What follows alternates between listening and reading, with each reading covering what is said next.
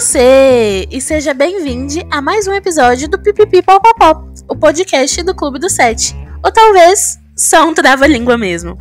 Eu sou a Tabita e hoje eu estou aqui para uma gravação super especial do Dia das Crianças, que afinal tá chegando logo aí, né, gente?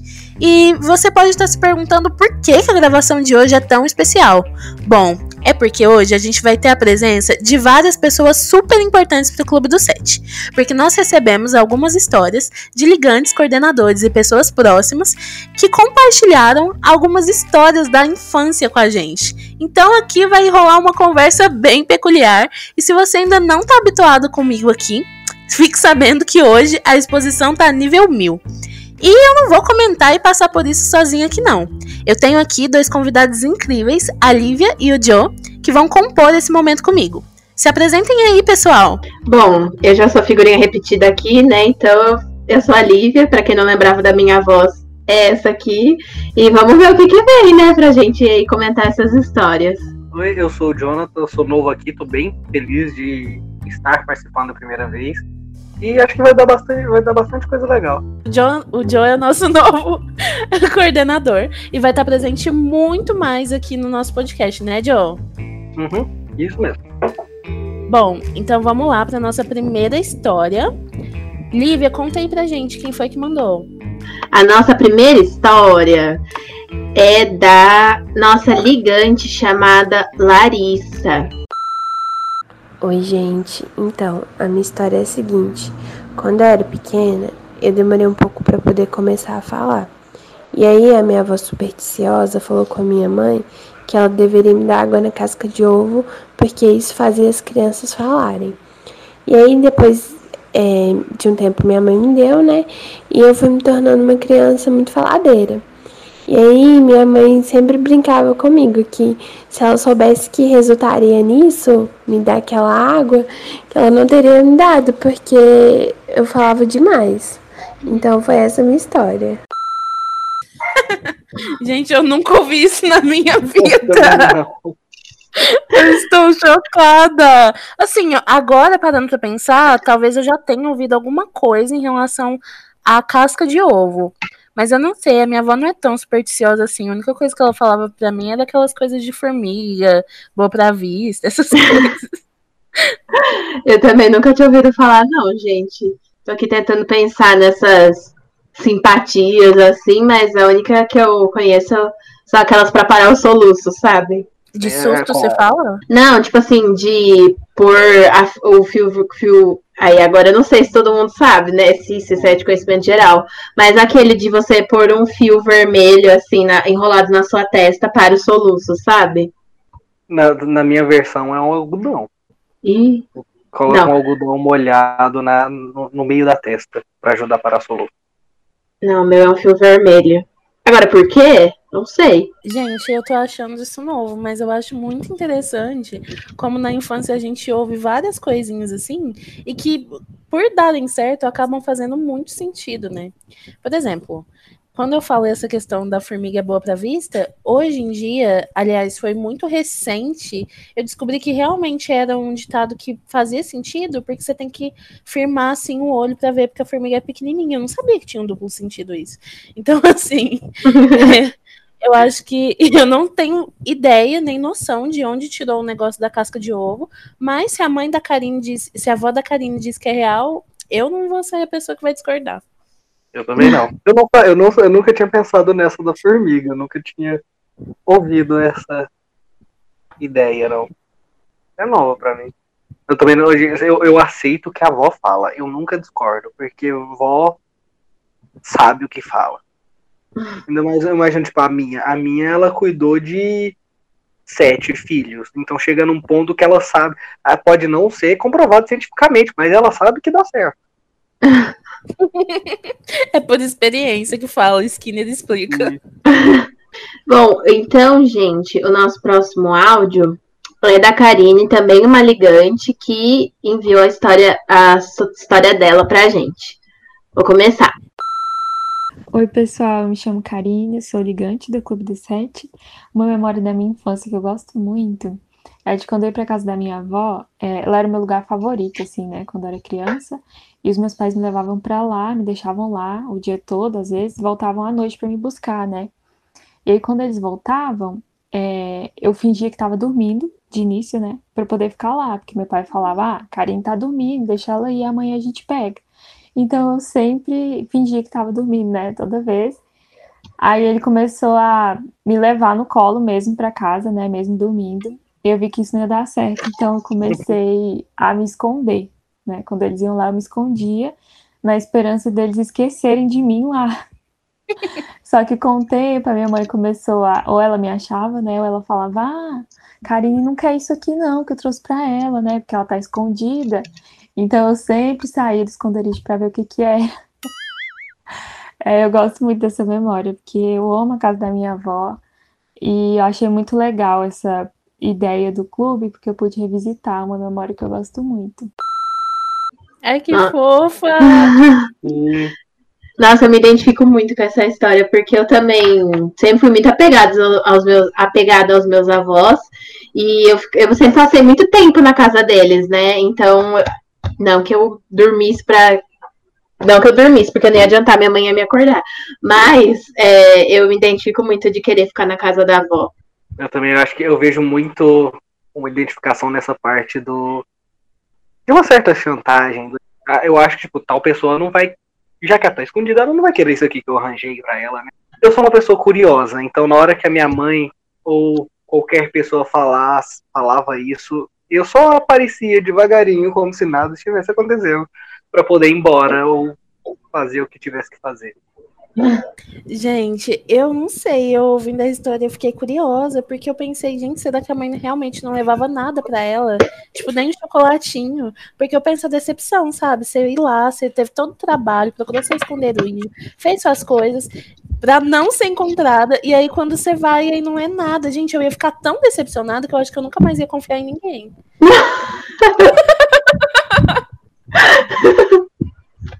Isso funciona se você faz isso e não leva nada, isso só funciona algumas vezes, né? Assim, umas Sim. duas ou três, né? Porque tem uma hora que a criança pensa, ah, também não sou tão tonta assim, né? Você acha que eu sou o quê, mãe? E, e me respeita. Comprou um saquinho de bala e deixei guardado, escondido em algum lugar. Aí sempre vai ter alguma coisa para usar. Gente, mas eu sempre fui uma criança, assim, não sei se comprável é a palavra, mas, por exemplo, para ir no dentista, eu tinha que ir no dentista e aí depois eu tinha que ganhar sorvete. Não importa se eu arrancava o dente ou se eu não arrancava o dente. Era. E aí eu comecei a gostar de ir no dentista, porque eu ia no dentista, tomava meu sorvetinho, e aí era um evento lindo. E no dentista era sinônimo de diversão. E essas coisas de troca, nossa, acho que deve estar presente no meu DNA. Porque na igreja, eu era uma criança da igreja, tá, gente? Aí. aproveitar para me expor uma outra breve história eu às vezes pegava uns doces que tinham em casa, bolacha, chiclete, e aí eu levava para a porta da igreja, deixava as coisas em frente, assim, no carro que ficava estacionado na porta, no capô, assim, levava uma maquininha registradora que eu tinha, e aí eu vendia as coisas. E eu falava, tipo assim, eu falava, tipo assim, ah, essa bala aqui, do meu bolso nada, na mercearia 10 centavos, para mim era um real. E aí, eu lucrava em cima das coisas e o povo e eu era tão fofinha, tão bonitinha que sempre dava certo. Assim, sempre eu devo ter feito isso umas três vezes, mas é isso. Aproveitando aqui para me expor.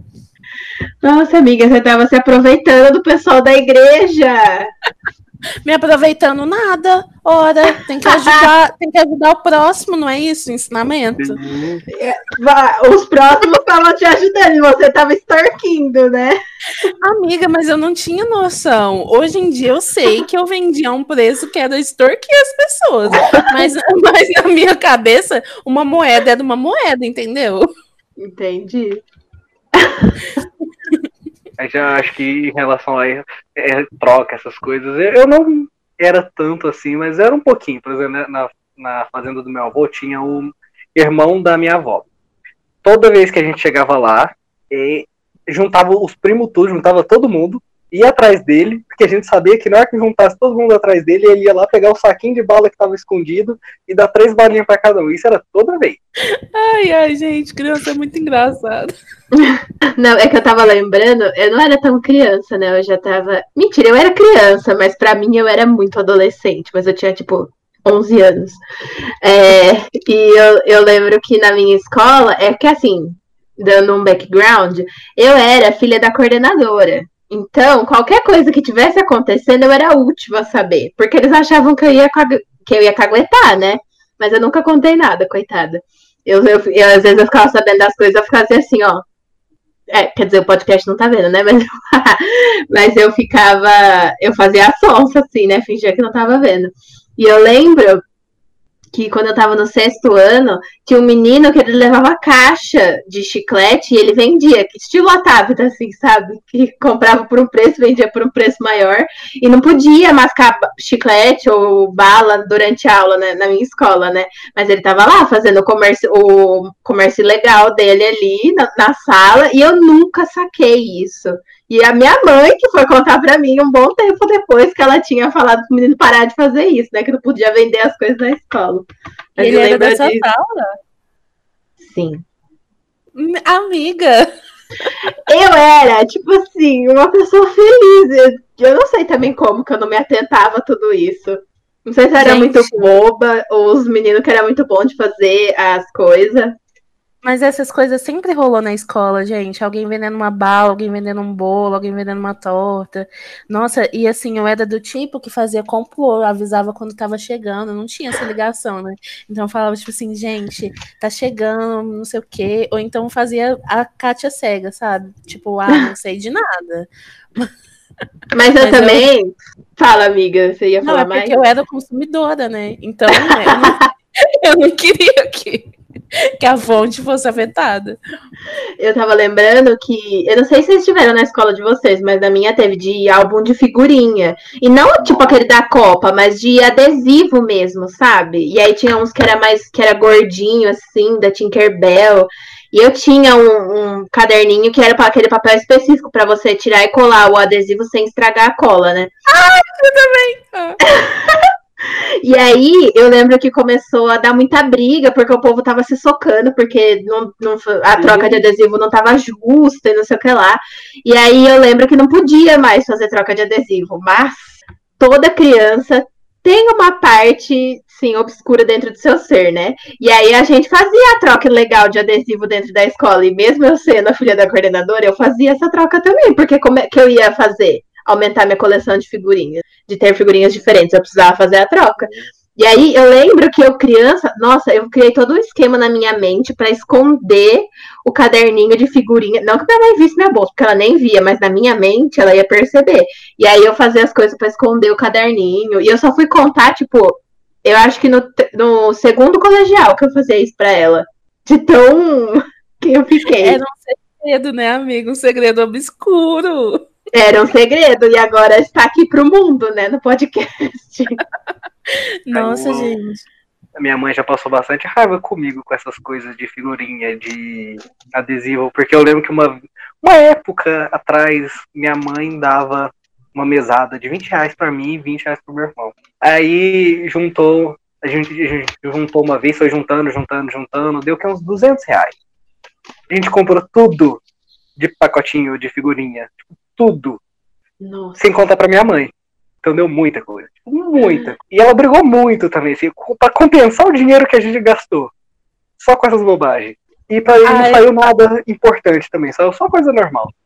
Mas eu não acho bobagem, não. Eu acho tudo. Acho que foi uma época, sabe? Mas eu imagino, porque eu penso assim: meu filho chega com a mesada que tá, tô dando lá todo mês. Você pensa que a criança tá criando né, um senso de investimento, investir em figurinha. Uma parte de mim ia ficar decepcionada e a outra ia ficar orgulhosa. Porque, porque era algo que você queria, sabe? Gente, essas coisas de figurinha mexem muito comigo, porque eu, desde quando, tipo assim, a minha mãe ia muito na papelaria, porque na igreja ela era uma das coordenadoras com. Tipo assim, lá tem algumas salas Tinha, né, pelo menos, eu não frequento mais, mas eu imagino que ainda tem. Algumas salinhas, tipo hall do berço, é, primário, juvenis, que as pessoas vão é, para deixar as crianças, e aí tem as lições das crianças enquanto tá tendo as coisas dos adultos, né? E aí a minha mãe, ela era uma das tiazinhas dessas salas. Então, desde muito nova, ela sempre ia na papelaria e eu ia com ela. E aí, lá vendia aquelas coisinhas de figurinha, aquelas cartelas de 50 centavos. Então, foi uma coisa que antes de ser de troca, essas coisas, eu sempre tive. Eu tinha aqueles cadernos e aí eu montava histórias com figurinhas. E aí eu pegava, tipo assim, eu pegava as figurinhas das princesas e eu fazia um reino, e aí eu fazia um outro só com, tipo, umas frutas, uns negócios, e eu ia contando histórias. Para mim, esse caderno que eu tinha era um livro de história de figurinha. Então, essas coisas, assim, são muito sentimentais para mim. Eu, eu, vocês estão falando agora, e eu não tinha noção, agora que eu lembrei, assim, e é muito significativo para mim. Foi tudo, foi uma época que era tudo. Ah, era muito gostoso mesmo. Eu amava, amava todas as figurinhas, assim. Eu, eu era aquela pessoa assim, né? Meio acumuladora, colecionadora, assim. Então, tipo uhum. tipo assim, olha aqui Entendo. o meu álbum de figurinhas, né? Mas é realmente muito gostoso. Eu adorava enfeitar caderno. E eu achei, esse ano ainda, né, por causa da quarentena, eu fui arrumar o meu, meu quarto, eu achei 20 folhas de figurinha de caderno, sabe que vem naquela primeira página? Eu não usava, porque, né, eu achava que em algum momento ia, achar, ia ter um uso melhor. Não teve, tá, gente? Não guardem suas figurinhas, porque estão aqui 20 folhas. Eu te entendo, eu fazia muito isso, de, de acumular as coisas pensando, ah, um dia vai ter um bom uso. Nunca usei. Acho que então a gente pode passar para a gravação da a próxima gravação. É, o áudio então é da Mari Pelé, nossa querida coordenadora, que inclusive é a, é a, a presença onipresente que a gente conversa aqui para cortar quando a gente pedir. Então vamos lá. Olá, Pipi Poppers. A minha história de criança que eu tenho para contar hoje é da vez que era véspera de Natal. Eu tava há muitos dias pedindo para minha mãe uma bicicleta, que eu queria aprender a andar de bicicleta. Aí eu queria uma bicicleta de rodinha e tinha que ser das meninas superpoderosas. E que se eu não ganhasse essa bicicleta, não sei o que, que ia ser da minha vida, enfim, crianças de 6, 7 anos, né? E até então eu acreditava em Papai Noel, né? E eu lembro que na madrugada daquele dia eu tava tão ansiosa, mas tão ansiosa para ver se eu ia realmente ganhar a bicicleta, se eu ia merecer a bicicleta depois de tanto pedir. É, eu peguei a minha mãe abrindo a porta da sala e entrando com a bicicleta enorme, assim, onde ela ia deixar do lado da, da árvore. E eu lembro que naquele dia o meu mundo caiu, eu comecei a rir. Eu falei assim, mãe, o que, que você tá fazendo aqui? o Papai Noel já foi embora? E ela. e ela. Então, filha, e tipo assim, eu vi na cara dela, assim, o desconforto de ter que lidar com uma mentira, né? Uma fantasia de criança que tinha sido jogada por terra. Enfim, achei muito fofo. Gente, vocês acreditavam em, tipo, Papai Noel, Coelhinho da Páscoa, Fada, Fada do Dente? Eu acreditava. Eu, eu tentei, diz minha mãe que tentou me fazer acreditar, só que meu pai era muito desesperado. Ele não aguentava esperar as coisas, não aguentava esperar o tempo.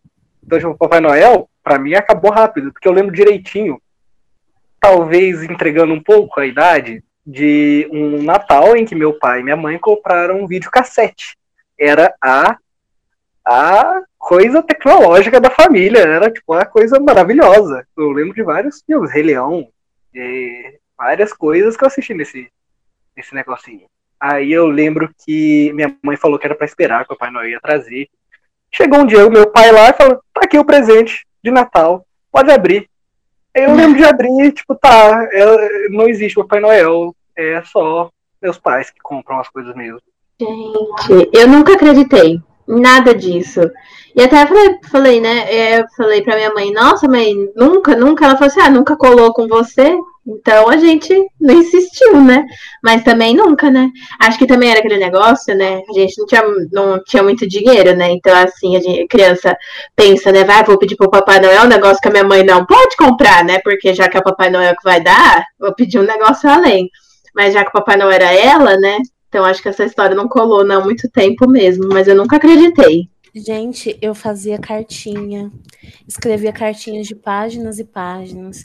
Só que assim, a descoberta de que não era algo que existia não é clara assim para mim. Eu não sei. Eu acho que teve um momento que eu simplesmente aceitei e falei assim: "Ah, tô escrevendo para os meus pais". Eu acho que é porque também todo Natal geralmente eu pedia poli.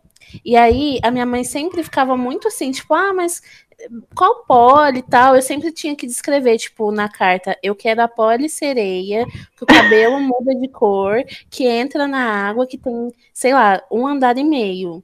E aí, um andar e meio. É porque tinha um, uns negócios que era, tipo, tinha só uma parte de cima, né? Eu sei.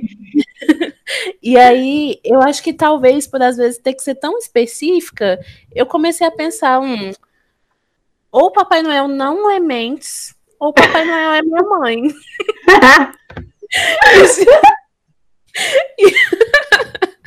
e... aí eu acho que eu fui descobrindo, mas assim, até fada do dente, eu cheguei, eu eu acho que eu cheguei a esconder dente debaixo do travesseiro, porque a minha mãe sempre foi muito coruja, ela inclusive deve ter os meus dentes de leite até hoje. Pode parecer bizarro? Talvez, mas é isso, gente, a realidade familiar.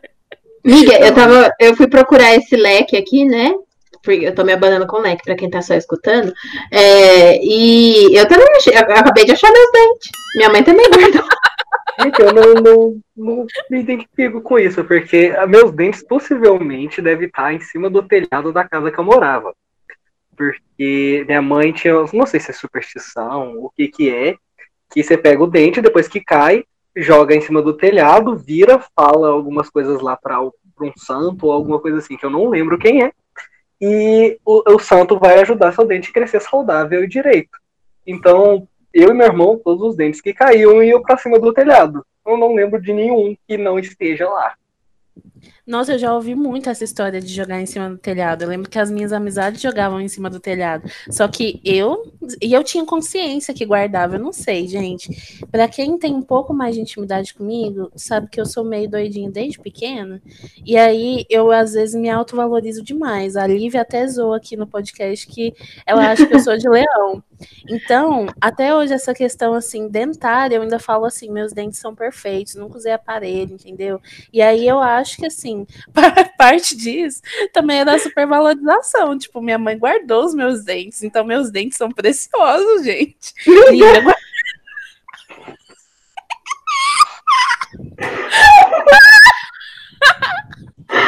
Amiga do céu. Ah, gente, é isso. Eu acho que assim, eu já tô aqui nesse podcast há tempo demais, sabe? Se você não percebeu ainda que eu sou meio assim, hoje é uma revelação.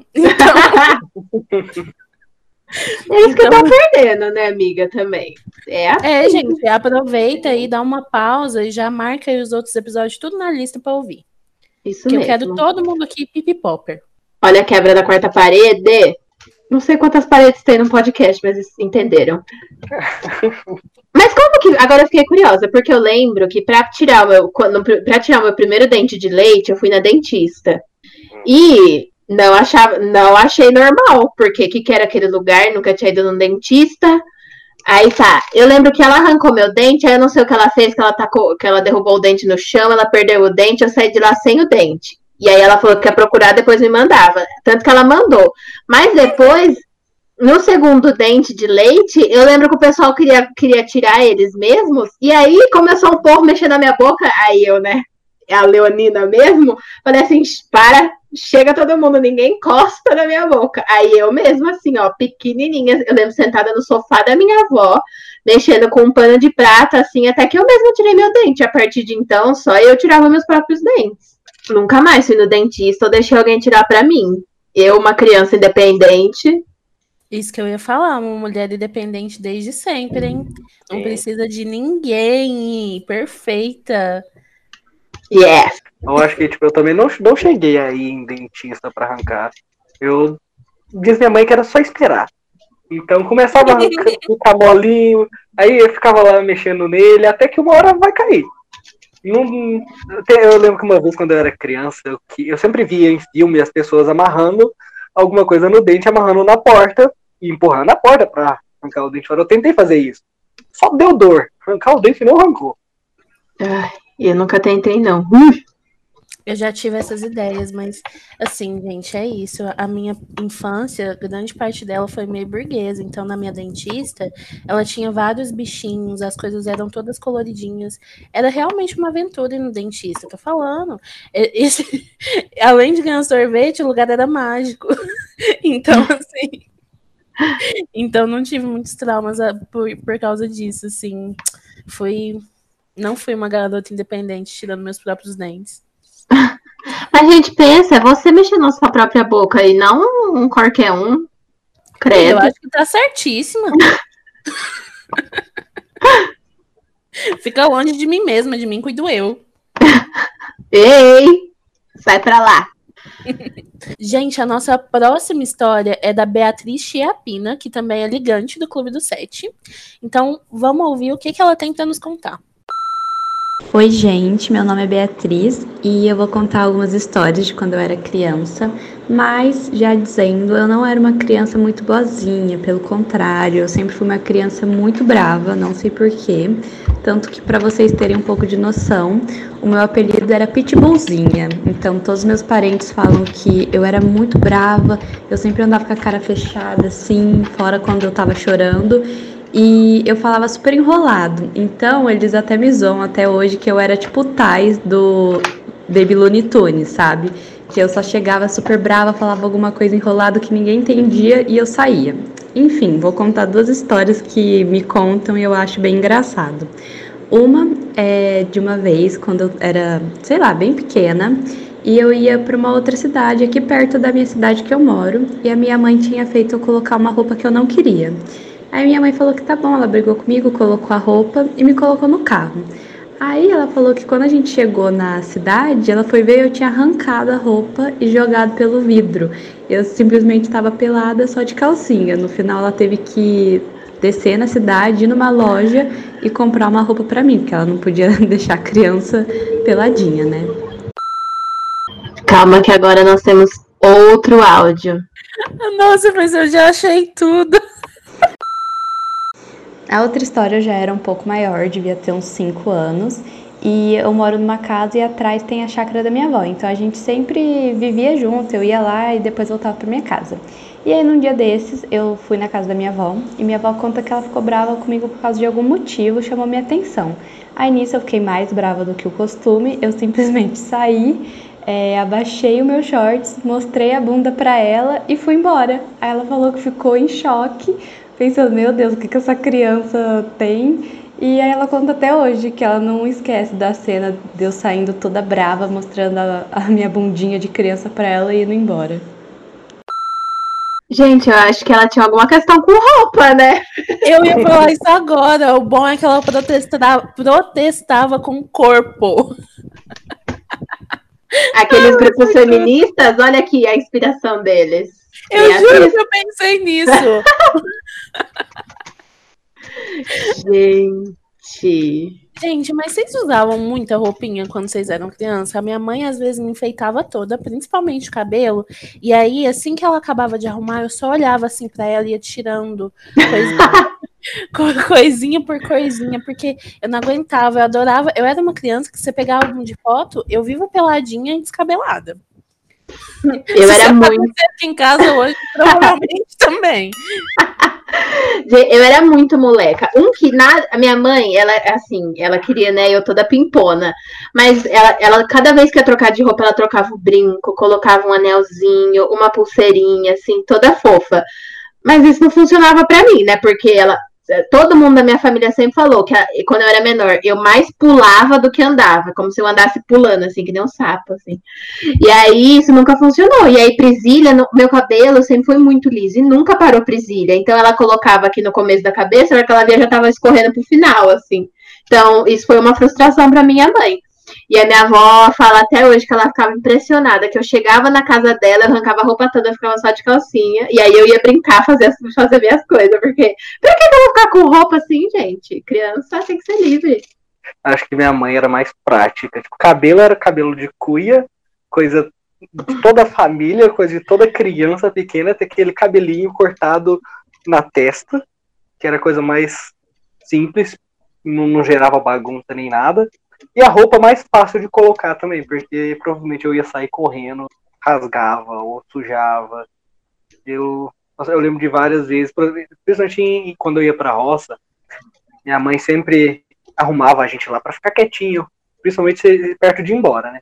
E quando chovia, dava muito barro na roça, né? muito barro. Então a gente acabava de tomar banho, era banho de bacia ainda.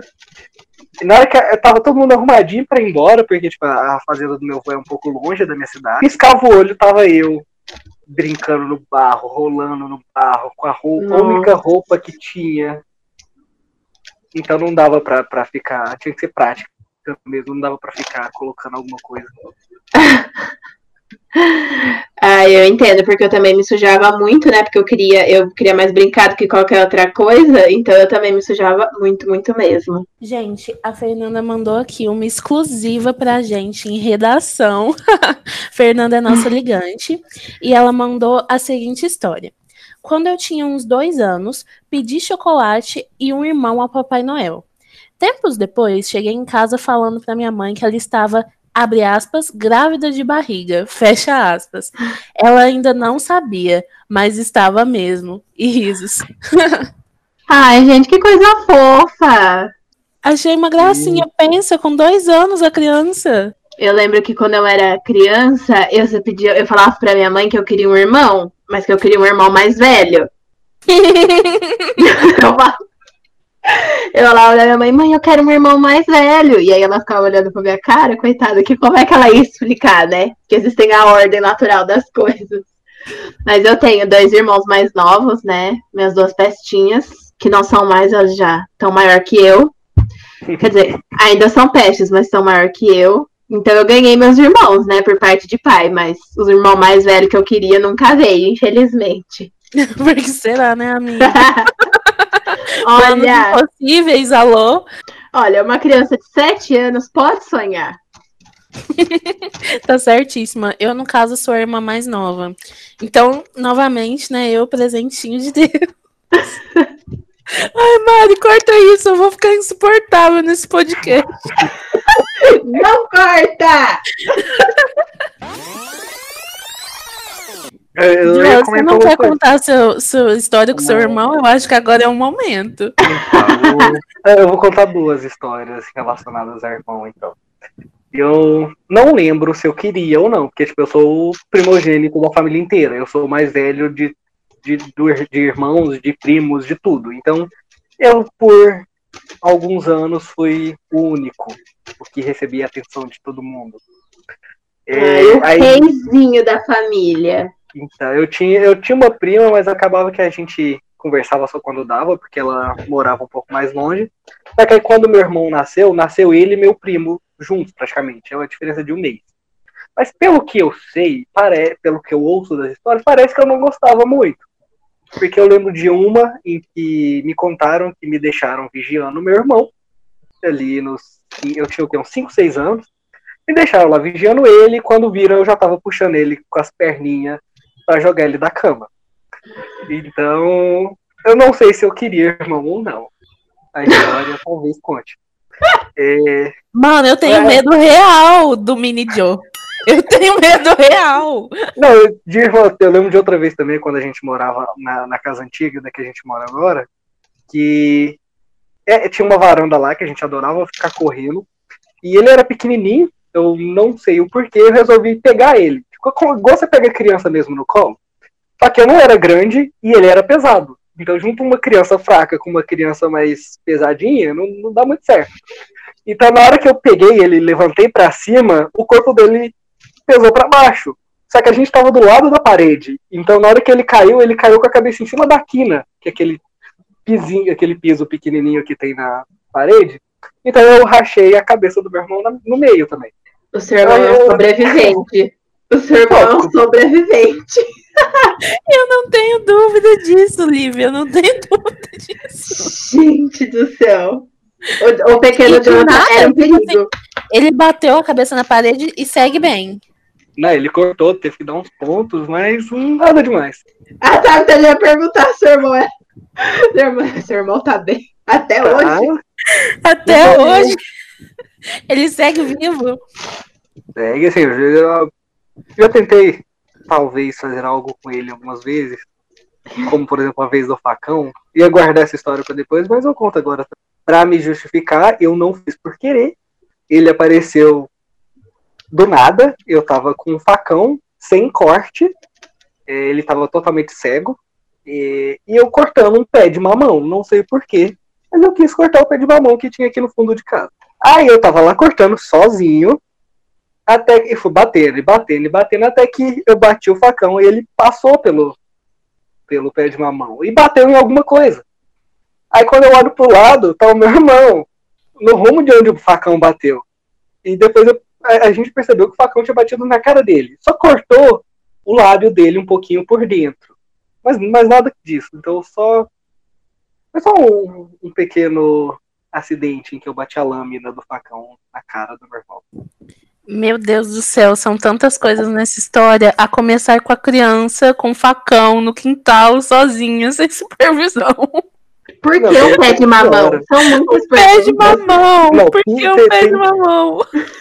Coisas que envolvem coisas que tem corte só piora. Porque tem a, a história que eu cheguei a comentar com vocês duas do.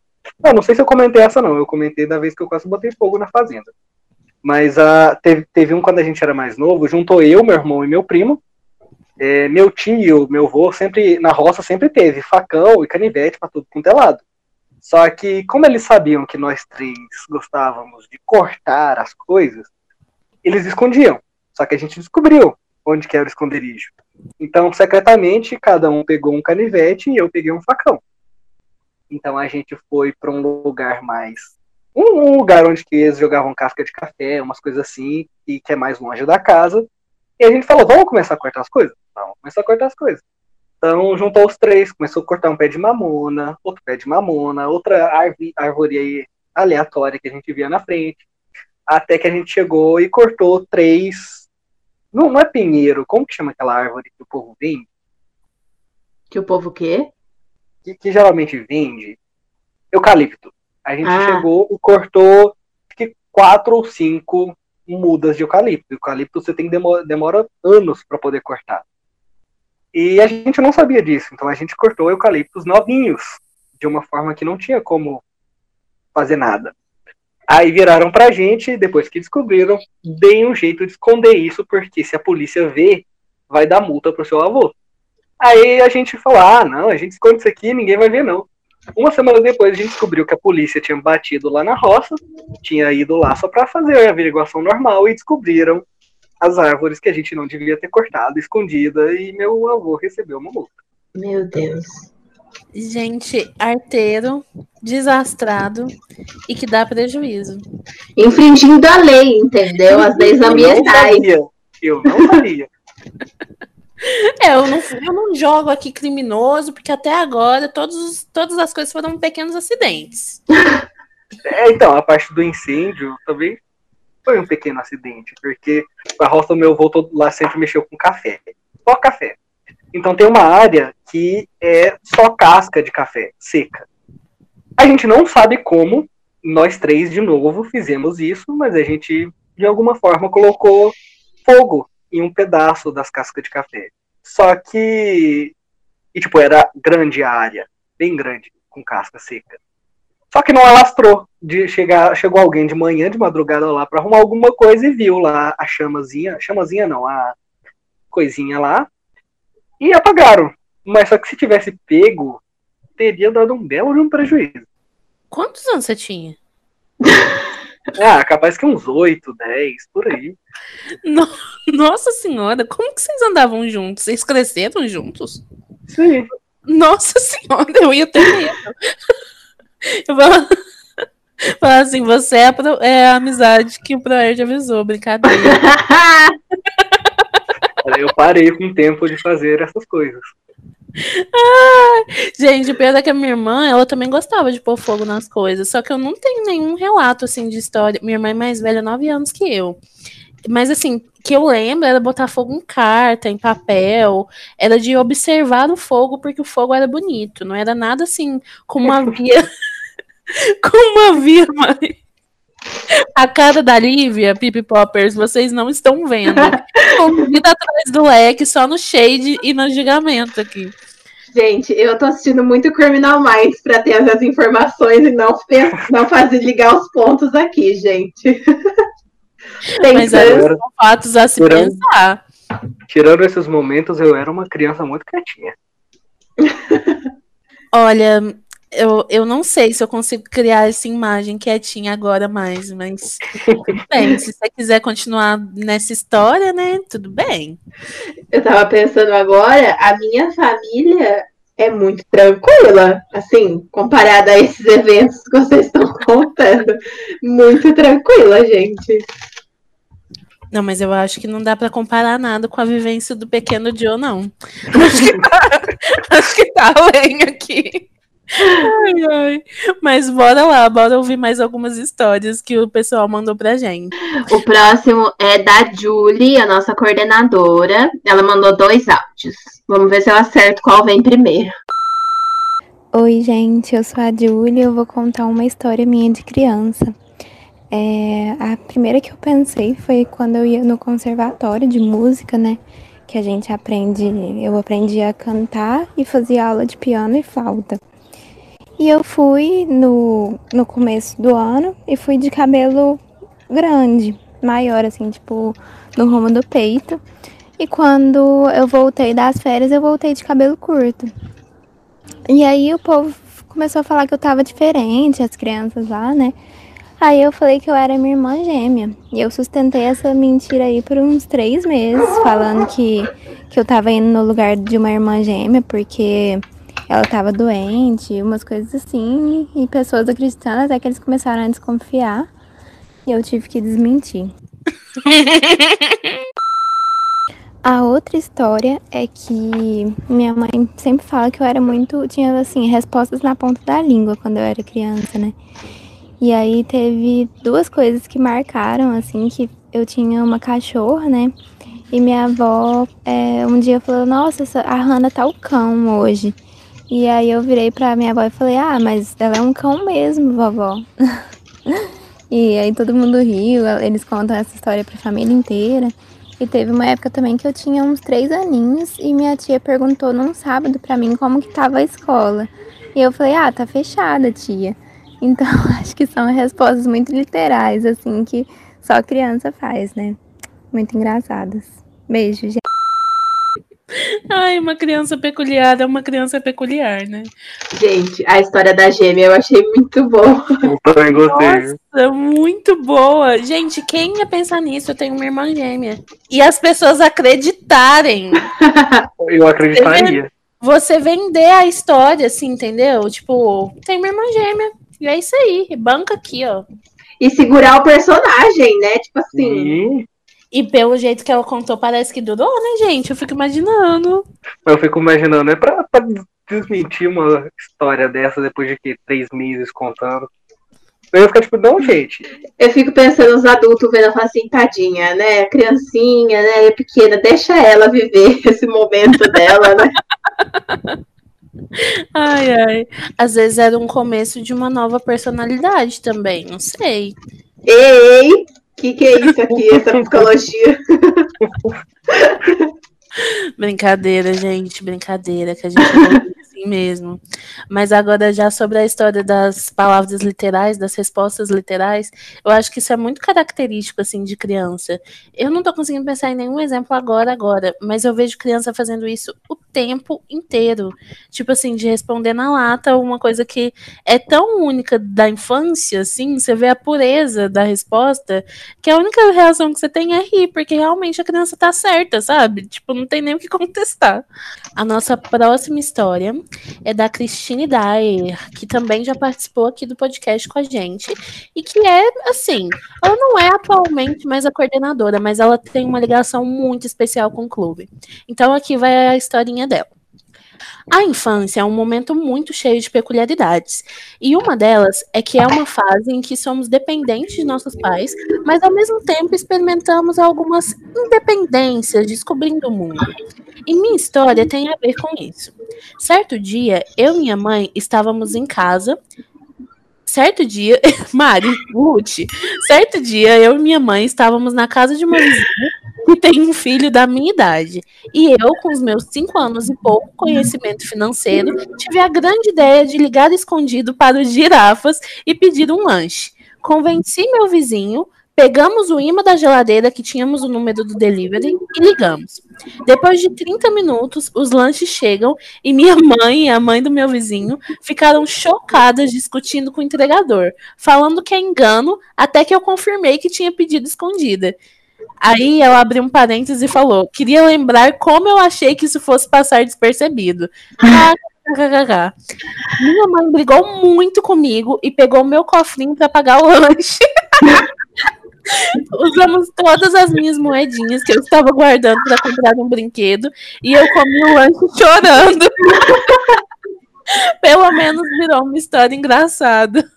Ai, eu amei. Sabe aquele meme que é o menininho que ele tá chorando assim, segurando um lanche muito grande para ele, assim? Sabe? É a Cris comendo o lanche do girafa. Do girafa, sabe? Triste assim, ó. Podia ter sido pelo menos um, um Burger King, um McDonald's, era do girafas.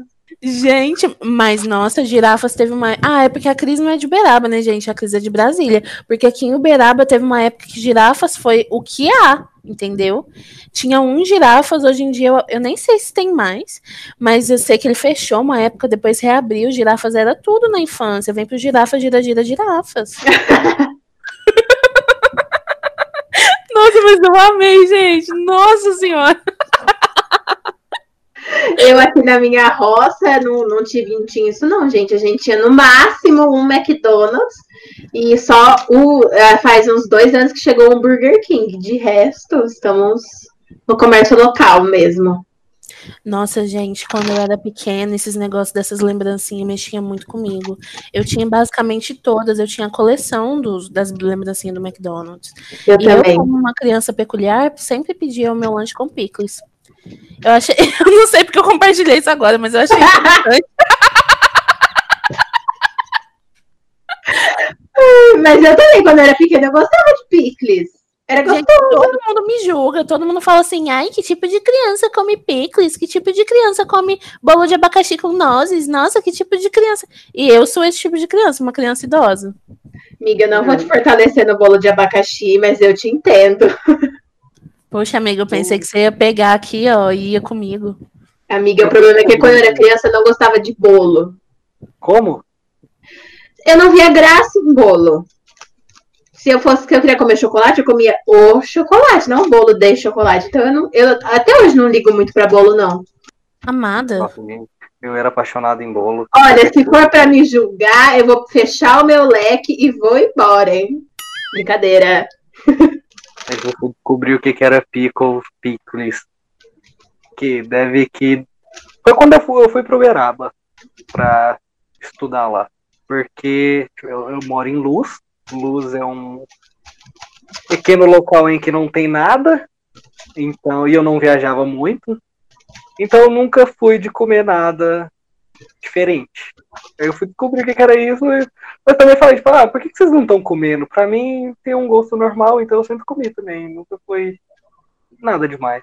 Um fato interessante é que picles não é feito só de pepino. Picles é o modo de preparo, não é só o negócio de pepino. E eu descobri isso muito recentemente e foi e abriu minha mente. Tem picles de cenoura, por exemplo. Uai, pois eu descobri isso agora.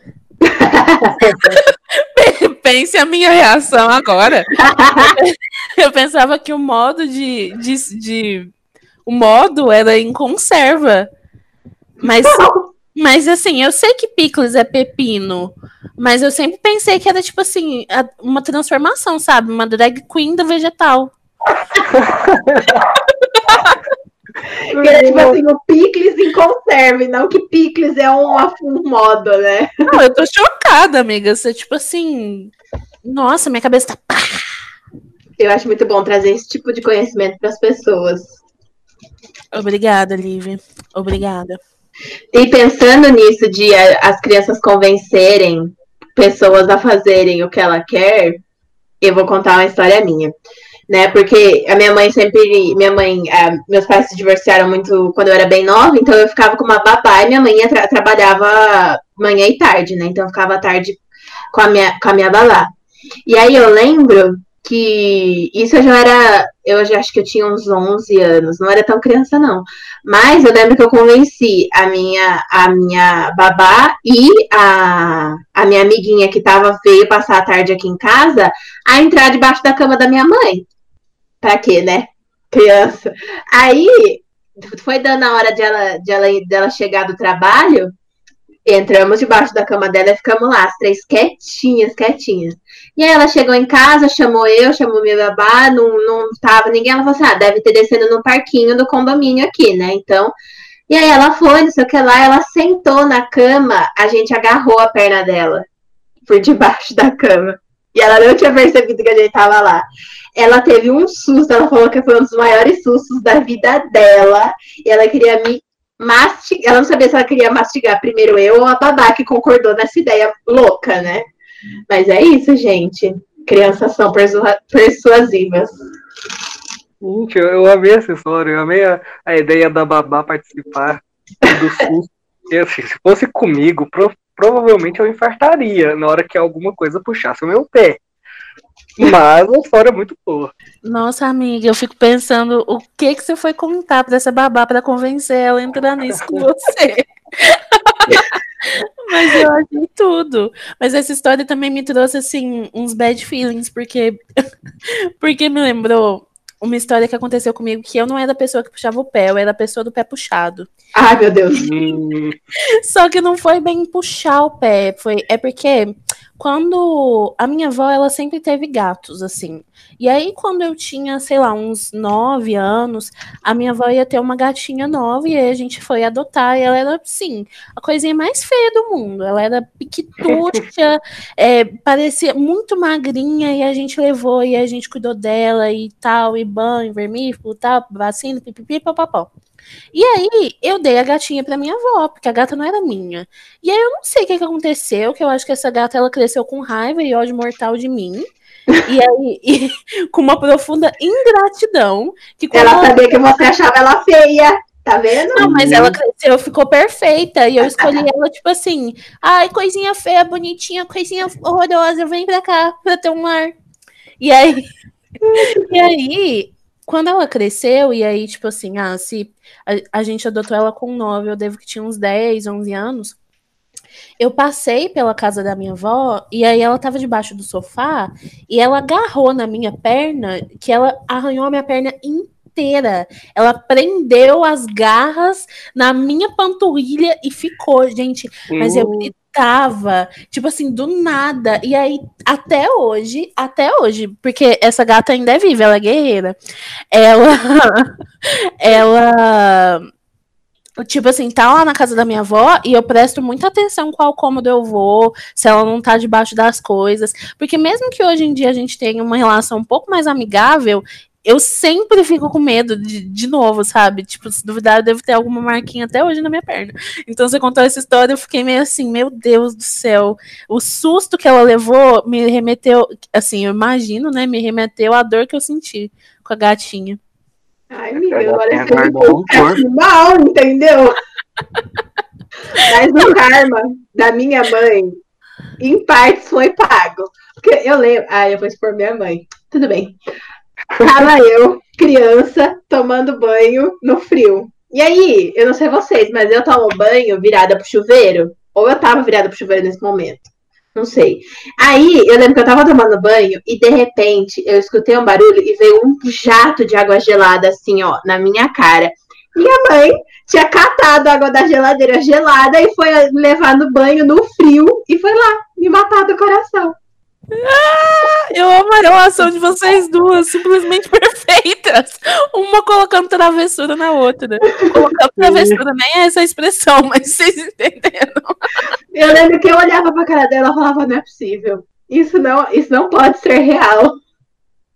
Tamanho susto que eu. Eu tava pelada, eu tava um banho pelada, eu tava muito vulnerável ali, de repente, assim, sabe? Foi, foi difícil. É, amiga, eu acho que assim, né? Karma. Uhum. É. Não, Não se mexe, não se mexe com ela. E o karma vem e a gata se vinga.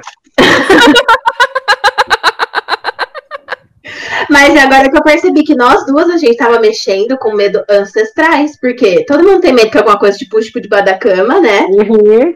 E, e, e eu, e eu, na hora, a loira do banheiro, é o frio da loira do banheiro vindo me pegar. Gente, psicose tá aí.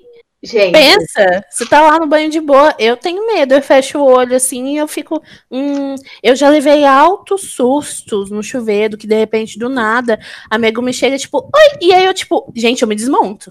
Eu grito, eu grito, eu armo um escândalo. Se Tem uma coisa que eu sou, essa coisa é escandalosa. E se eu levo susto, eu não sou o tipo de pessoa que fica paralisada, sabe? Eu, eu, eu ia falar inalo som, esqueci a palavra. Eu solto o som. Eu armo um alarme, assim, e aí eu grito e eu pulo, assim. Então, quando alguém pensa em me dar susto, primeiro vai ser muito fácil, mas segundo, que, tipo assim, a vergonha que eu faço passar tem que pensar se realmente vale a pena. Eu- eu acho que banho. Quando eu tô no banho, eu tento não olhar no espelho, porque eu tenho uma coisa com o espelho. Eu tenho medo de, de- do que que pode aparecer ali. O que que. Não sei, eu não gosto. Imagina você tá num banho, principalmente quando acaba a luz. Você tá lá de banho, ó, tranquilo, tomando um banho. Aí acaba a luz, você não vai olhar pro espelho, pra onde pode sair qualquer coisa. Ai, não, eu, eu sempre fui uma criança, eu sempre fui uma criança muito medrosa que corria de todo espelho possível. Desde pequeno. A gente Ai, fica se gente. abrindo aqui, É, vão analisar a gente, hein? vão analisar, porque eu já tava pronta pra falar assim: eu vejo um espelho, eu tô posando, gente. Eu tenho um espelho, eu, eu tenho dois espelhos no meu banheiro, pra quando eu tomo banho eu ficar me olhando, eu fico me admirando. Ah, e eu sempre fiz isso, assim, tipo, quando não tinha espelho no meu banheiro, eu puxava as portinhas do armário, porque eu gostava de quando eu lavava a cabeça, de me olhar lavando a cabeça, sabe? Tipo assim, primeiro eu acho que pra ver se tava tudo ok, né? Porque eu acho que lavar a cabeça. Ai, gente, eu lembrei de uma história muito boa, eu vou precisar compartilhar. Quando eu era pequenininha, e aí eu tava num processo que é, eu ainda não alisava o cabelo, eu fazia trancinha. A minha mãe fazia trancinha em mim. Ela tirava um dia inteiro pra trançar o meu cabelo. Gente, desculpa cortar assim do nada a conversa, mas é porque eu preciso compartilhar essa história. E aí, é, lavar o meu cabelo, como eu sempre tive muito, muito, muito cabelo, era tipo assim, um domingo inteiro. Então eu acordava e aí eu sentava numa cadeirinha de plástico, assim, enquanto a minha mãe lavava o meu cabelo. E aí, como demorava muito, a minha mãe ela tinha que me contar histórias enquanto eu lavava o cabelo. Então ela inventou que na minha cabeça morava uma plantação junto com uma família, assim, que era tipo uns bichinhos que ela tinha que tirar do meu cabelo e eles voltavam toda semana. Aí chamava Seu Manuel, ele tinha uma plantação de mandioca. E às vezes, tipo assim, às vezes eu tava assim, ai, mãe, nossa, tá acabando, tá acabando. Aí ela falava assim, ah, olha ali na espuma. E a criança, tipo assim, eu visualizava, gente, seu Manuel na espuma. E eu falava assim, e aí eu olhava o ralo é, puxando a espuma e eu falava, tchau, senhor Manuel. E aí, assim, gente, era uma coisa fofa, mas era uma coisa assim, real, porque demorava tanto, mas tanto pra lavar meu cabelo, que senão eu não ia conseguir, conseguir ficar ali parada, sabe? Só esperando e fazendo os negócios, desmanchando as trancinhas e depois trançando de novo. Então, assim, a minha mãe eu admiro muito, porque ela foi muito criativa de conseguir sustentar essa história por tanto tempo, porque assim. Foi muito importante, eu acho que pro meu crescimento e ali pra ela conseguir cuidar do meu cabelo, porque eu era uma criança assim terrível, que nem eu falei, né? Eu tirava os prendedorzinhos, tirava as coisas e principalmente naquela época, assim, a gente não tinha, por exemplo, vários produtos de cabelo cacheado. Então, assim, pra minha mãe, branca, com cabelo ondulado, digamos assim, né, mais pro liso, cuidar do meu cabelo também era uma coisa nova, sabe? Então, assim, gente, hoje em dia eu vejo, eu bato palma. Eu já batia, mas hoje em dia eu falo, nossa, perfeito. Ai, amiga, que história fofa! Tô até apaixonada nessa história. Ai, gente, era muito bonitinho, assim. Eu sentadinha na cadeirinha de plástico, o bumbumzinho, assim, vazando das laterais da cadeira, só assim, de cabisbaixa, aguardando, aguardando uma mini tab, tá aguardando acabar de mexerem no meu cabelo pra eu ir brincar, fazer minhas coisas. Mas é isso, gente. Precisei compartilhar, perdão. Não, mas tá foi muito, muito boa. foi muito fofo, eu amei. A gente tem só mais um áudio que é da Bruna Tostes, minha amiga pessoal Bruna Tostes. Ela, ela não é ligante, mas como eu sei que ela tem boas histórias, eu pedi uma história pra ela e ela mandou um áudio, vou passar aqui pra gente. Oi, gente, aqui é a Bruna. É, eu tenho várias histórias para compartilhar em relação à infância, mas uma das que eu mais gosto são sempre as que tem eu e minha irmã, porque a gente passava muito tempo junta em casa. E teve uma. A gente sempre brigava muito, então teve uma vez que eu tive a brilhante ideia de trancar ela no banheiro que fica do lado de fora. Só que a porta é aquelas portas mole. Então eu tranquei ela com a chave e fiquei lá vendo ela, ela querendo arrombar a porta e tal. Só que teve um momento que ela fez tanta força na porta que ela conseguiu arrombar a porta, mesmo com a porta travada. E isso ficou um segredo entre a gente durante muito tempo, porque a minha mãe demorou muito para perceber o porquê que a porta não travava direito, porque a, a porta até hoje não foi consertada. Tem um, um rombinho na porta que a minha irmã fez porque eu tinha travado ela. É, tem mais uma outra história que um dia a gente estava discutindo muito, criança, sozinha em casa, é um problema. E aí eu também tive a outra brilhante ideia de falar assim, que se ela não parasse de me encher o saco, eu ia afogar ela. E aí eu segurei ela debaixo da torneira um tempo. Aí eu tirava a cabeça para ela respirar e punha ela de novo, assim. Meu Deus Mas- do céu! Outra história muito boa que a gente tinha é, junto com os meus primos, porque nós éramos em quatro, né? Eu era mais velha, então a gente sempre inventava alguma brincadeira que eu pudesse mandar. E a gente tinha uma brincadeira que chamava Daniel. E nessa brincadeira Daniel, eu era uma mãe muito ruim que ficava batendo nas crianças. Então quando a gente ia brincar, eu sempre ficava gritando com meus primos. E aí eles ficavam correndo, e aí a gente ficava morrendo de rir. E era uma época que a gente vestia umas roupas antigas da minha avó para encarnar o personagem. Então era muito engraçado. E eu acho que é isso. Jonathan, você Oi. como você se sente não estando sozinho? Nossa, não- foi o que eu tava pensando, não é só eu que faço essas coisas. Bruna, vou, vou falar, Bruna, eu vou falar diretamente com você agora. Olha. Meu Deus! Bruna, eu vou falar com você agora. Olha, não teve mais palavras. Roubou qualquer palavra que eu pudesse. Gente, eu Acho que o. entendi direito essa brincadeira do Daniel. Eu, eu fiquei visualizando um negócio tão assim, meio caótico. Sabe aquelas coisas com espírito caótico? Você pegando as roupas da avó, vestindo, invocando o Daniel ali no momento. E que, que eu fiquei até confusa, mas eu achei super interessante.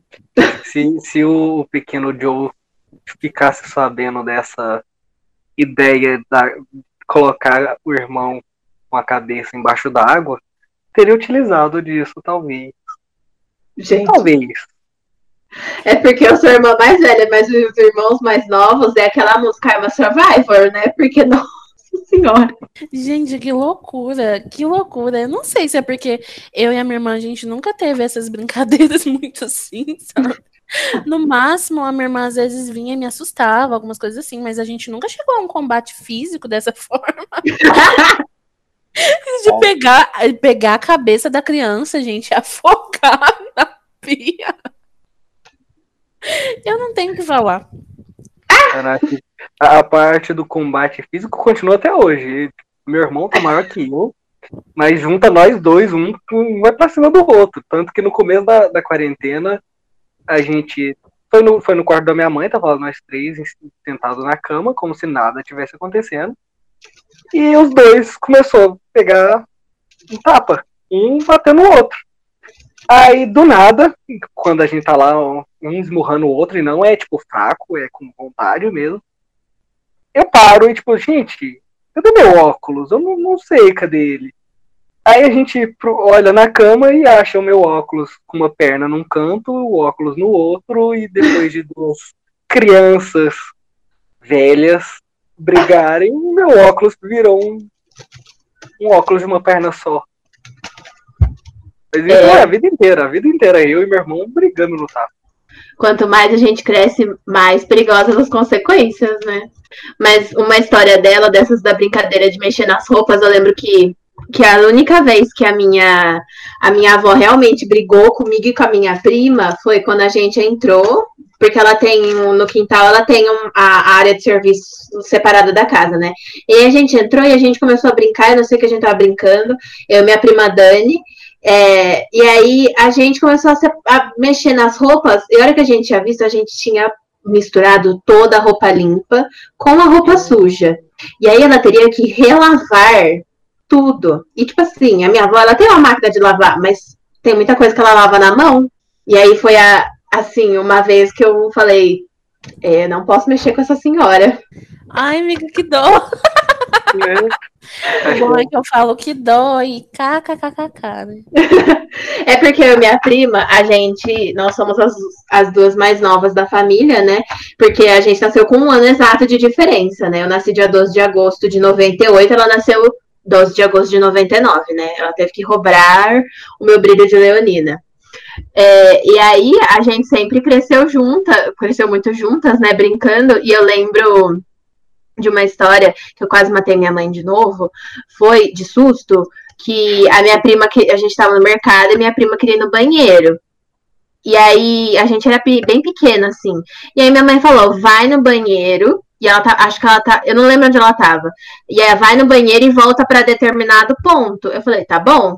Fui. E a hora que eu tava voltando, eu falei assim: ah, ela falou pra esperar aqui. Aí minha prima falou assim: não, vamos lá ver os brinquedos. Eu falei: ah, por que não? ver os brinquedos. Só que criança, quando tá vendo brinquedo, esquece do universo, né? E aí eu não sei quanto tempo a gente ficou, mas a gente ficou muito tempo. Hora que a minha mãe me achou, eu falei assim: era bom que eu tivesse morrido de outra forma. Era bom que eu tivesse sido sequestrada, porque esta mulher vai acabar com a minha vida. Ela era minha mãe, né? Ela falava, é, é aquele negócio, se, eu- se ela me pôs no mundo, pode me tirar.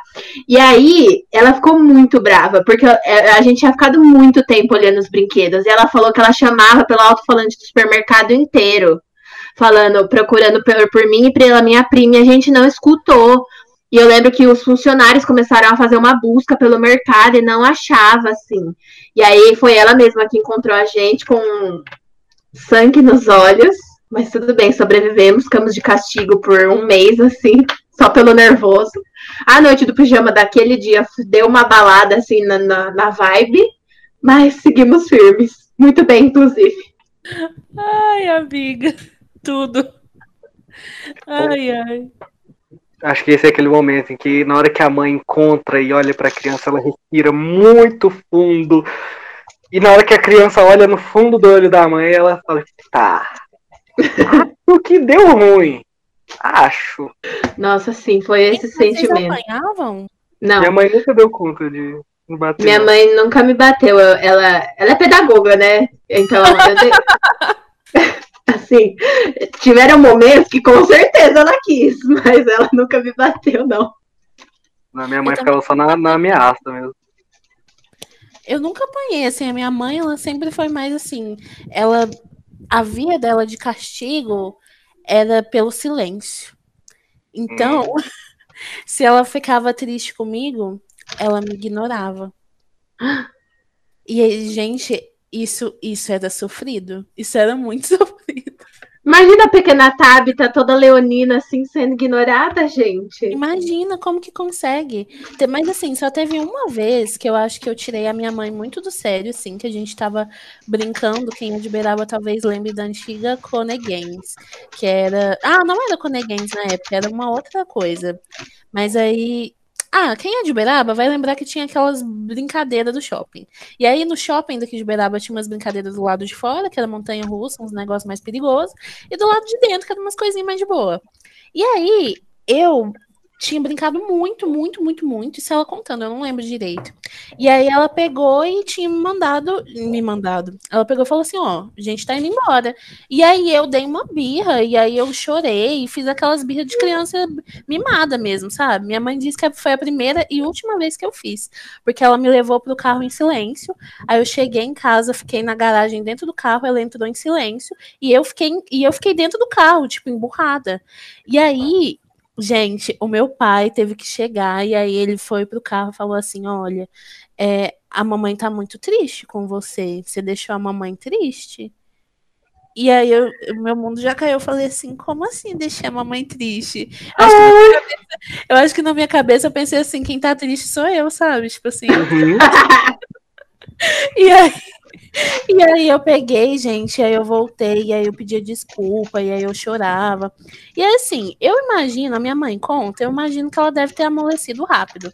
Mas eu acho que nesse meio tempo, enquanto ela não amoleceu, deve ter sido um, dia, um dos dias mais sofridos. É da minha infância. Porque, tipo assim, era assim que ela agia, sabe? Ela, não, ela simplesmente não falava nada, ela me ignorava. E aí era assim. Aí quando eu via que ela tava chateada, que ela já ia ficar na dela, aí eu já repensava meus atos, já repensava meus atos. A minha mãe, ela era totalmente contrário. Era por muitas palavras que ela me uhum.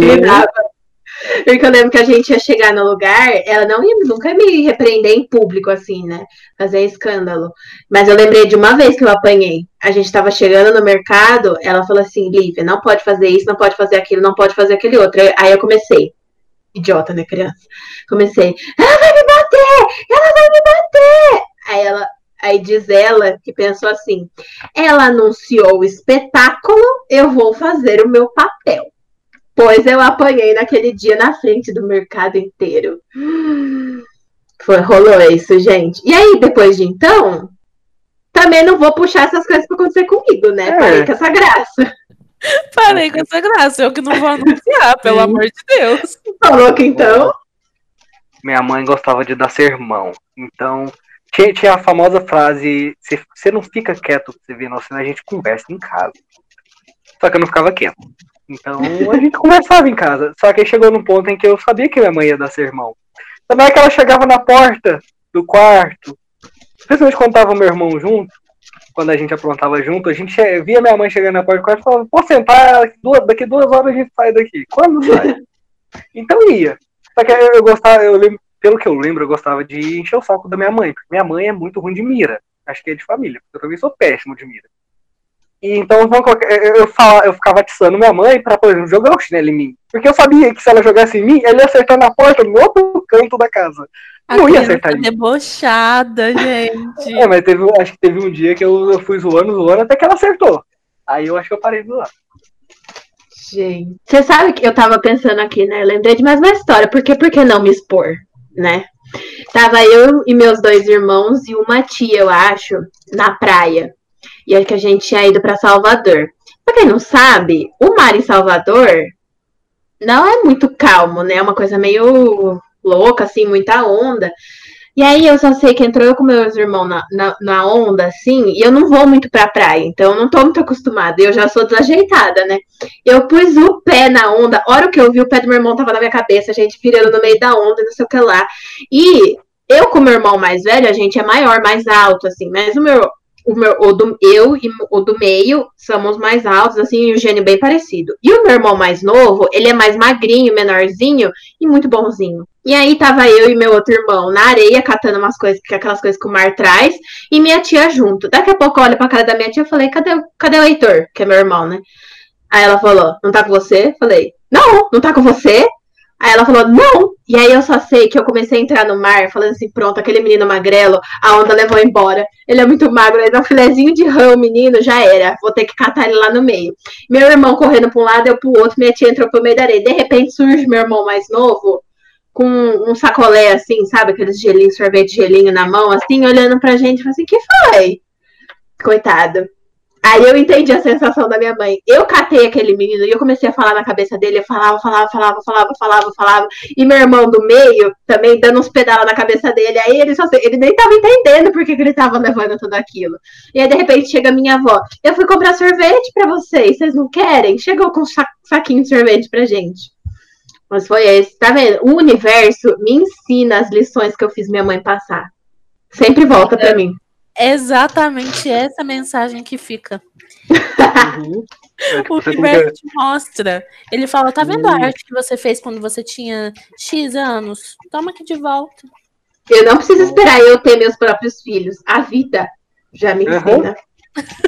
Uhum. Uma coisa que, que eu aprendi muito bem é que se a mãe fala, você ouve, aceita o que ela falou.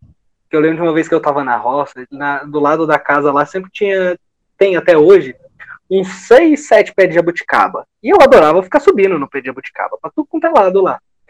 E tinha um galho um pouco mais alto, que uns 2 metros de altura, que ele era maiorzinho e um pouco mais grosso, e eu gostava de ficar brincando de gangorra nele. Então eu ficava pulando pra cima e pra baixo nele, sentado. Minha mãe vivia falando, menino, não faz isso, você vai cair, menino, se você cair, você vai ver, a gente vai conversar.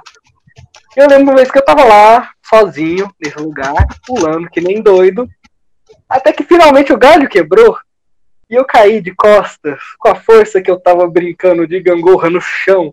Nossa. Eu sei que eu fiquei deitado lá por uma hora, duas, não sei. Mas eu fiquei deitado lá pra a dor passar, porque eu sei que se eu fosse falar o que aconteceu, não ia dar, dar bom.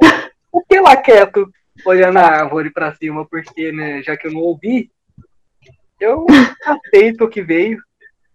A criança entrega seu destino e fala assim: Eu tô com dor, eu não preciso escutar mais bronca, eu vou ficar aqui, caminha dor sozinho.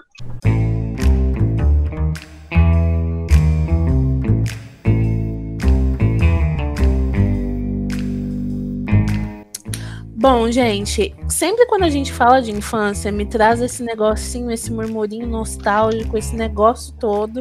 E eu acho que eu já vou começar aqui a introduzir os nossos quadros da semana. Primeiramente, a gente tem o nosso Amada, que é aquela coisinha que não foi assim, não é tão legal. E o meu, eu preciso confessar, porque eu fui uma criança que eu fui proibida de assistir Rebelde. Então, assim, uma coisa que aconteceu um pouquinho mais recentemente foi que Rebelde soltou no Spotify, liberou as músicas deles. E aí todo mundo eufórico, revivendo a infância, retirando as coisas do baú. E aí voltaram todas as minhas sensações de, assim, menina outsider, fora da fora da modinha, porque eu simplesmente não troquei esses negócios de card, não comprei roupa igual, todo mundo falava e eu nem sabia o que que era. E aí depois, quando eu tava, sei lá, com uns 16, 17 anos, eu fui assistir e aí simplesmente não teve magia nenhuma para mim eu desistir. Eu falei assim, olha, é, é isso, tinha que ter assistido no tempo certo, porque agora simplesmente para mim não faz sentido. Então, assim, às vezes eu vejo os memes, eu vejo as coisas, isso é uma coisa que me assombra até hoje. e é isso, meu amado da semana é esse. Miga, eu vou dizer que eu também não assisti Rebeldes quando eu era menor. Não sei, eu acho que não pegou eu e minhas amigas, assim, que eu era mais próxima nessa época, não assisti. E nem tinha consciência, eu, né, desligada, nem tinha consciência que passava isso de Rebeldes, mas as minhas primas eram viciadas. Mas eu confesso que hoje em dia eu me identifico com todos os memes da Naí, eu acho. Ela com aquele celular V3 assim que fecha. Totalmente. Ela falando assim, ai, como é difícil ser eu. eu acho que eu tem um. É, eu acho que tem um que ela tá falando assim, quando quiser brigar, comi brigar comigo, marque hora, um negócio assim também é muito bom. Ela é meu espírito, assim. E o pior é que às vezes as crianças falavam assim: Ah, você é a Lupita, porque, tipo assim, todo mundo parece que, briga que brigava para ser a Anahi e a Dulce, né? E a, a Lupita até hoje, pra mim, o nome dela é Lupita, perdão, Lupita. E aí. E aí, o que, a que sobrava era a que eles davam. E aí eu, tipo assim, eu não tinha noção, mas eu sabia que ser ela não era uma coisa tão legal. E aí eu falava assim: ah, não, não vou brincar, não sei o que, que é, não. E aí é isso, foi uma fase assim que não pegou muito, mas pegava muito na escola, era todo mundo fanático. E assim, gente, essa é só uma das proibiçõezinhas. Acho que essa, na verdade, é a mais leve, porque quando eu era pequena, eu não podia assistir Harry Potter. Porque na igreja eles falavam que era coisa do demônio, do diabo, não sei o que, que tinha bruxaria, feitiçaria. Então eu também não peguei essa época que todo mundo era fanático e doido. Só que isso, pelo menos no meu meio, o pessoal também não era muito. Então eu não sofri tanto. Acho que rebelde era mais a, a laia do pessoal da minha escola. Porque a cara da Lívia, tudo. Mas... É porque eu tô olhando aqui pra cima e tô vendo os livros do Harry Potter, sabe? Eu sempre fui viciada. E aí, hoje em dia, eu assisto, assim, assisti, achei legal, mas também não tem toda essa magia que teve para quem leu os livros, para quem acompanhou. É isso, gente, uma infância regrada, né? Fazer o quê? Mas ao, mas ao mesmo tempo eu não posso reclamar, porque pelo que eu fui contando aqui, dá pra perceber que a minha infância era bem, bem boa. Eu fui uma criança que não fui tão arteira, mas eu fui bem mimadinha. Miga, mas assim, eu também, tipo, tinha muita coisa, por exemplo, da TV Globinho, assim, que eu não assistia. Porque minha mãe só deixava eu assistir cultura, sabe? Ou futura, assim, né? Pedagoga, que é que esses desenhos educativos, né? Então era o Cocoricó, Castelo Ratimbum, essas coisas assim, sabe? Não era qualquer coisa, não. Tem muito desenho que eu perdi a onda, assim, também. Mas e vocês, amados? Qual que é o amado de vocês? O meu não tem como não ser o calor.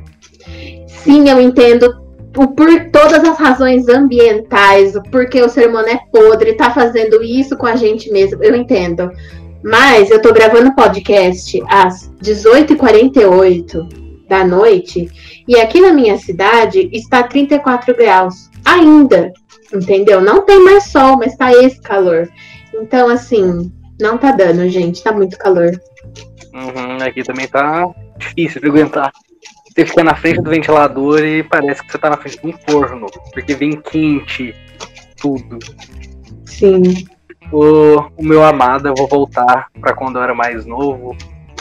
E eu, eu lembro que uma das coisas que eu mais gostava de fazer, que eu estudava à tarde, então, como eu estudei, eu fui começar a estudar de manhã só no colegial. Então, tipo, primeiro, segundo, não. Até que no primeiro ano eu ainda estudei à tarde. Então, os únicos que eu estudei de manhã foi o segundo e o terceiro ano.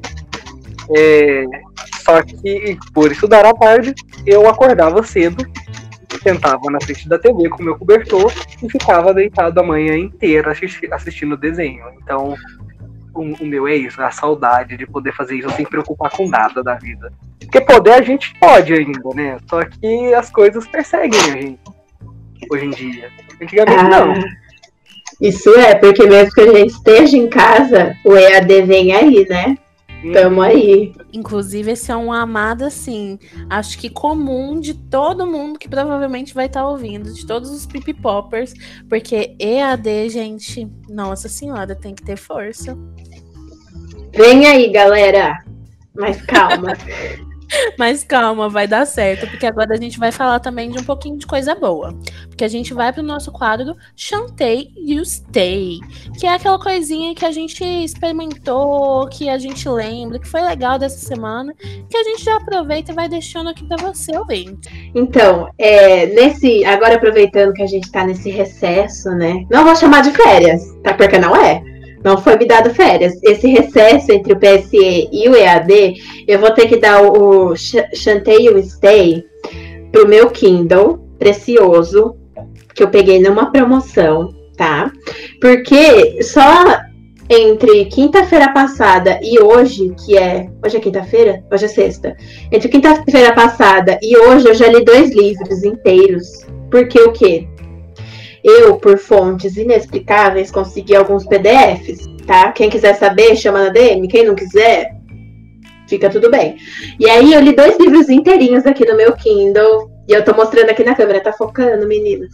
Mas, gente, é perfeito. Eu tava com muita saudade de ler e foi a única meta, muito entre aspas, não é uma meta, mas a única coisa que eu gostaria de fazer durante esse recesso é ler. Então, meu chanteio stay vai pro Kindle que me deu essa facilitou que isso acontecesse. O nosso Kindle é uma coisa maravilhosa. Eu acho que eu, eu comprei um tem um ano mais que isso e salva muito. É, o meu chanteio vai para terceira temporada de The Crown. A série em si é maravilhosa, mas é, é, essa terceira temporada ficou sensacional, ficou incrível, os atores, tudo. Então, aí ela, porque, nossa, ficou muito bom. Eu nunca assisti, amigo, mas todo mundo fala mesmo que é incrível a caracterização dos atores, os panoramas, assim, né? Do lugar lá da rainha. Eu, mas eu não assisti mesmo nunca. Eu sou apaixonado na Rainha Elizabeth enquanto eu assisto essa série, porque o jeito que retrata ela, ela é maravilhosa. Deve ser bom mesmo. Você já viu a teoria que ela é um reptiliano? Uhum. Eu acho muito engraçada essa teoria. Normalmente, quando, minha, quando eu quero fazer minha mãe passar uma vergonha, eu solto essa teoria assim, eu tento encaixar ela no contexto, só pra dar uma perturbada na minha mãe. É incrível. Eu tava pesquisando aqui. É porque, é porque o meu canteio essa semana, gente, foi um pouquinho difícil, mas aí eu lembrei, inclusive, de uma indicação da Beatriz, que inclusive teve a sua história contadinha em algum momento desse podcast, que indicou o filme Ugly Dolls, que eu simplesmente fiquei apaixonada, porque eles têm uma mensagenzinha assim super fofa sobre o sentido de perfeição e sobre ser você mesmo, sobre deixar outras pessoas dizerem quem você é e como você deve aparentar ser. Então, assim, é uma animação, pelo que eu tô pesquisando aqui, ela é da. Ela não é uma grande animação, tipo Pixar, é, Pixar, Disney, etc. Ela é da STX Films que é menos conhecida, você não vê ela muito assim presente. E tá disponível no Amazon, então assim, é muito gostosinho, é um musical, tem Kelly Clarkson, Liso, é, várias outras atrizes e cantoras maravilhosas, Charlie XX, Bibi Rexa, enfim, pra quem gosta de musical, é um musical bem gostosinho, bem bonitinho. E indo pro nosso último quadro, que é o Fica a Dica, que é a dica para você, Pipi Popper, eu também tenho uma indicação audiovisual. Porque assim, é, geralmente, quando eu penso nos desenhos da infância, eu sempre penso assim: nossa, os desenhos da minha época eram muito incríveis. Nossa, Três Espiãs Demais, Bob Esponja, Hey Arnold, Cat Dog. Enfim, são sempre um milhão de, de animações antigas que ficam na minha cabeça quando eu lembro da minha infância. E aí eu tava pensando nas animações de hoje, que talvez eu não conheça tanto, mas que tem uma que é simplesmente incrível e que eu acho que deve ser vista não apenas pelas novas crianças, mas também por você que tá. Por você que existe no mundo, porque é incrível. Chama Steven Universe, é uma, anima, é uma animação da Rebecca Sugar, que para quem não conhece, ela é uma das roteiristas principais de Hora da Aventura. Então, assim, ela é bissexual, ela é não binária e, obviamente, ela tem alguns resquícios e alguns respingos que vão nessas criações dela que abrem portas para a comunidade LGBT de uma maneira muito tranquila, de uma maneira muito gostosinha Steven Universe é uma animação assim completamente incrível porque você aprende várias e várias coisas de uma maneira muito sutil, muito fofa.